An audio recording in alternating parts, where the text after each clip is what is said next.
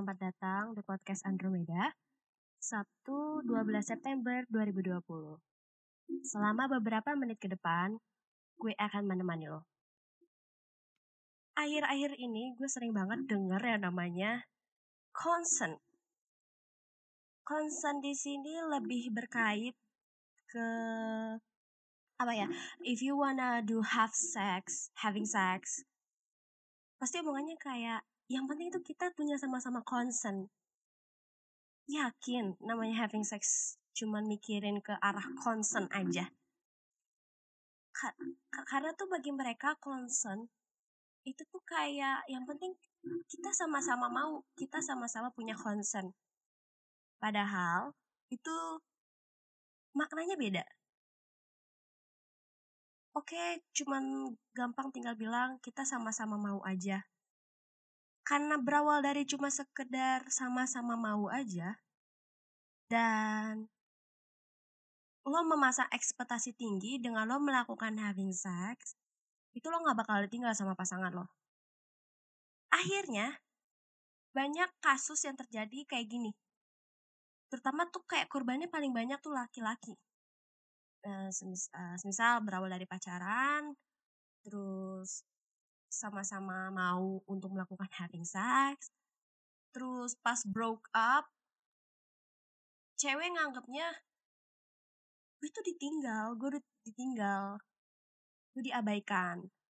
Akhirnya, merasa tidak terima dengan keadaan seperti itu, si cewek ngakunya kalau diperkosa. Ini tuh pelecehan seksual, gue gak terima diginiin. Akhirnya, di spill lah profil si pelaku.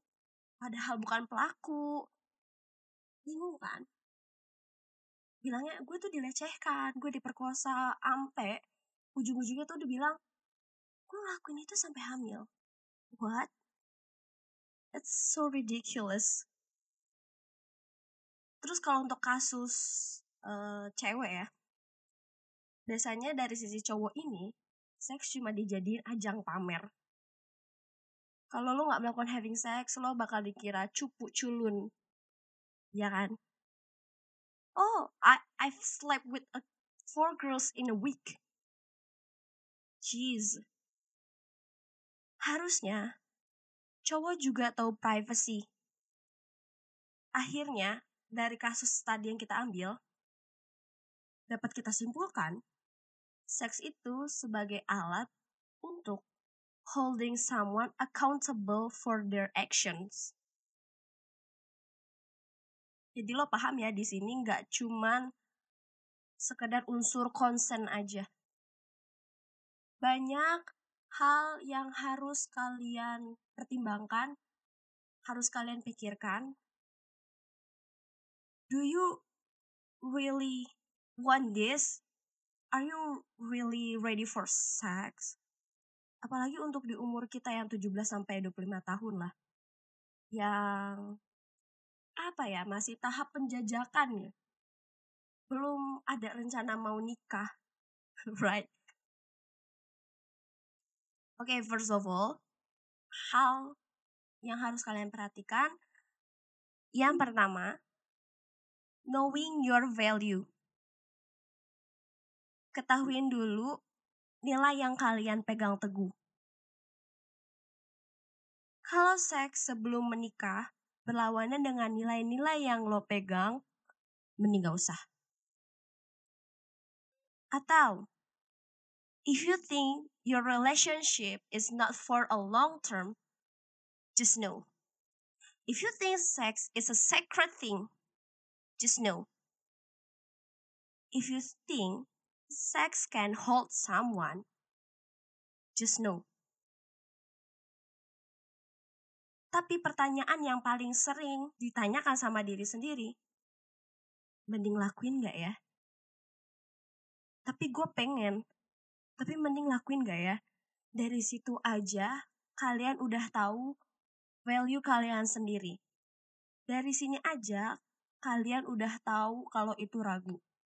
Berarti tanpa secara sadar, dalam diri kalian, value kalian itu adalah sex is a sacred thing. Terus seks itu harus dilakukan saat sesudah menikah. Dari situ aja kalian udah tahu value yang kalian punya. Dan yang harus diperhatikan, are you really love them, your partner, or just a lust? Tanya dalam hati lo. Karena kebanyakan kasusnya adalah mereka melakukan seks itu juga karena penasaran aja, gak bohong. Apalagi untuk di umur-umur kita yang segini. Jadi tanya dalam hati lo, saat lo melakukan itu, apakah lo sayang dia dan dia juga sayang sama lo? Karena ini akan berbahaya kalau misalkan uh, seks hanya berdasarkan lust doang. Karena kalau karena kalau seks berdasarkan nafsu doang, itu bisa jadi addicted. Jadi ya keterusan jadi nagih dan lo nggak akan bisa lepas dari itu. Point number two, communicate. Komunikasiin dengan pasangan lo. Tanya aja, um, apa ya? Mungkin lo udah pernah melihat clue-clue sebelumnya kalau semisal dia kepingin. Itu tuh kayak naluri alamiah tau nggak? Kalau kalian menangkap clue-clue yang mengarah ke ya intimasi seks gitu. Kalau kalian udah dapat clue-nya kalian tanyain. Lo kepengen gak sih atau gue boleh nggak gue tau itu it will be so embarrassing tapi kalau misalkan gak nanya lo gak akan ketemu concernnya di mana. Sama-sama titik sama-sama maunya tuh gak ketahuan. Kalau pasangan lo tidak menunjukkan tanda-tanda clue-clue, lo jangan pernah maksa pasangan. Gitu. Dan yang perlu diperhatikan buat remaja kayak kita, apa ya? Seks di umur kita ini mesti banget kita tuh harus set boundaries. Batasan-batasan. Uh, semisal memutuskan ada yang gak nyaman gak dalam hubungan seks kalian. Your partner may didn't like uh, inter intercourse, leading to intercourse. Kan kalau having sex itu yang setahu gue ada itu ada tiga tahapan. Yang pertama foreplay, terus yang kedua intercourse, terus yang ketiga after course kalau nggak salah apa after play ya after course atau just making out jadi sebenarnya kalian tuh punya dua opsi tanya sama diri lo sendiri. Lo mau having sex atau making out? Karena itu dua hal yang berbeda. Making out itu termnya itu lebih ke bentuknya foreplay. Which typically involves some genital stimulation, but usually not direct act of penetrative sexual intercourse. Jadi, making out ini itu kayak jembatan untuk menghubungkan dari foreplay ke intercourse. Having sex itu adalah tahap di mana lo intercourse-nya. Sampai sini paham ya? Terus pasangan lo yang mau eh kegiatan seks yang pasangan lo mungkin gak suka, misalkan fingering, or any other way or sex position. Kalau mereka, kalau mereka nggak nyaman dengan hal itu, lo harus menghargai itu. You have to deal with it. Jangan sampai kayak ambil kasus pasangan lo nggak suka fingering, tapi lo suka fingering Jangan cuma masalah hal ini, lo jadi bilang pasangan gue gak enak. Gak seru. Itu berarti kalian gak menghargai pasangan lo. Atau ya mungkin kebanyakan kasus adalah pasangan lo gak suka yang namanya video call sex, chat sex, or just calling sex. Mungkin uh, mereka merasa tidak nyaman dengan hal itu. Atau takut privasinya terganggu. Itu sebenarnya adalah bentuk boundaries mereka. Wajar orang punya boundaries itu. Kayak untuk menghindari beberapa resiko. Bukan berarti mereka nggak percaya sama lo tapi karena dia berpegang teguh sama batasan mereka sendiri. Dan you have to knowing, oh sorry, you have to know how to say no. Kapan, uh, ya kapan lo harus bisa berhenti? Kapan lo harus ngambil waktu? Kapan lo bilang enggak? Dan saat pasangan lo untuk bilang enggak atau berhenti, kalian harus paham akan hal itu. Lalu untuk poin ketiga, nah di sini consent. Seperti tadi yang gue bilang, jangan cuma taunya tuh konsen, konsen, konsen, konsen aja. Konsen tuh nggak cuma sekedar suka sama suka, sama-sama iya consent itu sama artinya dengan agreement. Artinya persetujuan. Bukan artinya suka sama suka ya.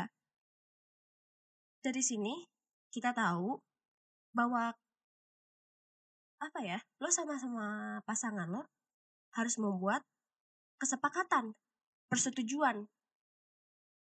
Menurut gue untuk di umur remaja kayak gini untuk melakukan hal itu perlu adanya rules. Biar lo tahu batasan. For example, agreement for not telling anyone. Agreement for not recording it. Ya, misalkan recording lo lagi having sex. Banyak kan kasus seperti itu. Agreement for doing it maybe once a week or once a month. Karena lo biar tahu polanya kayak once a week, once a month. Biar lo tahu polanya dan lo apa ya? Tidak bablas, tidak keseringan, akhirnya menjadi kecanduan. Balik lagi, ini ke how to communicate with your partner. Yang mau gue tambahkan di concern ini adalah, sebenarnya balik lagi sih, ke poin kedua yang about communicate. Make sure your partner could control with their lust. Oke? Okay? Ketawain dulu pasangan lo ini tipe nafsuan gak sih?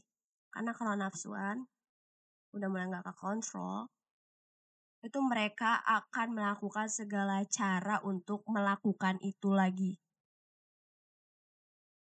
Dan yang gue takutkan adalah mereka akan melakukan berbagai macam kekerasan pemaksaan, pengancaman kepada lo. Jadi penting banget untuk poin yang make sure your partner could control with their lust. Gue kasih saran, if you are a first timer, don't be too hasty. Misal, lo baru pacaran 2 sampai 3 bulan. Lo udah ngebet gitu kayak lo baru pacaran 2 sampai 3 bulan tapi udah mau. Walaupun balik lagi tadi sama-sama mau, sama-sama iya. Tapi gue saranin adalah kayak lo harus testing pasangan lo dulu sih. Sorry to say, kayak menguji pasangan lo aja dulu di awal-awal dan biar lo juga nggak dicap gampangan. Ini balik lagi sih ke know your value kalau kasus di mana lo baru pacaran 2 sampai 3 bulan udah ngebet, gue bisa pastikan bahwa is just a lust, not love. Oke, untuk poin keempat atau yang terakhir, knowing the risks. Banyak banget resiko dari ini. Apalagi untuk di umur kita sekarang, orang aja bahas kayak gini udah tabu, udah saru. Jadi, lo paham kan? Banyak resiko yang bakal diambil. Resiko paling pertama yang akan lo rasakan adalah addicted. Lo harus bisa kendali nafsu lo. Percaya susah bukan main. Yang kedua gelisah. Iya gelisah. Biasanya tuh karena susah nutupin hal-hal yang secretly. Jadi itu kayak apa ya? Lo memutuskan untuk merahasiakan lo berdua ber, uh, memutuskan untuk merahasiakan hal ini tapi itu tetap aja ke kayak di depan orang-orang awkward gitu tapi kalian nggak mau nyeritain jadi kayak gelisah sendiri kayak ya kita udah tahu dosa A sampai Z. Nah itu. Kalian sudah mengetahui dosa kalian akhirnya merasakan gelisah. Nah lo dapet lah poinnya gimana lah ya. Terus put attention with STD and HIV ya STD itu STD itu setahu gue kayak emang penyakit uh, penyakit kelamin menular oh, oh ini ini kepanjangannya sexually transmitted disease.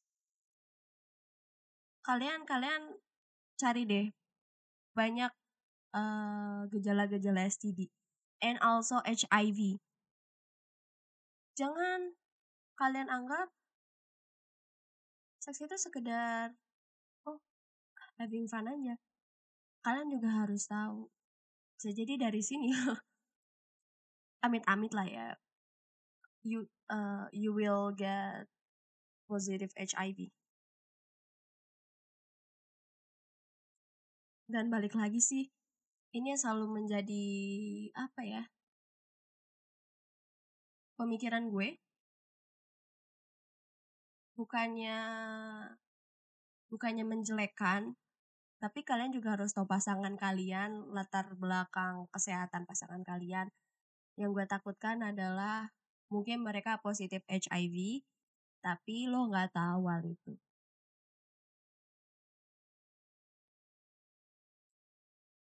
Poin terakhir dari resiko-resiko yang tadi sudah gue sebutkan, ini paling penting. Kalau lo mengarah ke apa ya? intercourse, having sex, not just making out, pakai kondom.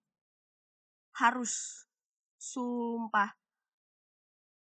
Lo masih remaja. Bukan masalah anjir pakai kondom cemen. Enggak. Oke. Okay. Kalau kalian uh, ya kalau kalian memutuskan untuk having sex not just foreplay dan mau langsung ke tahap intercourse, jangan lupa beli kondom dulu. Pengaman itu penting. Safety first. Oke, okay, itu aja dari gue. Seperti biasa, sebelum episode ini berakhir, gue mau berikan satu kutipan untuk kalian.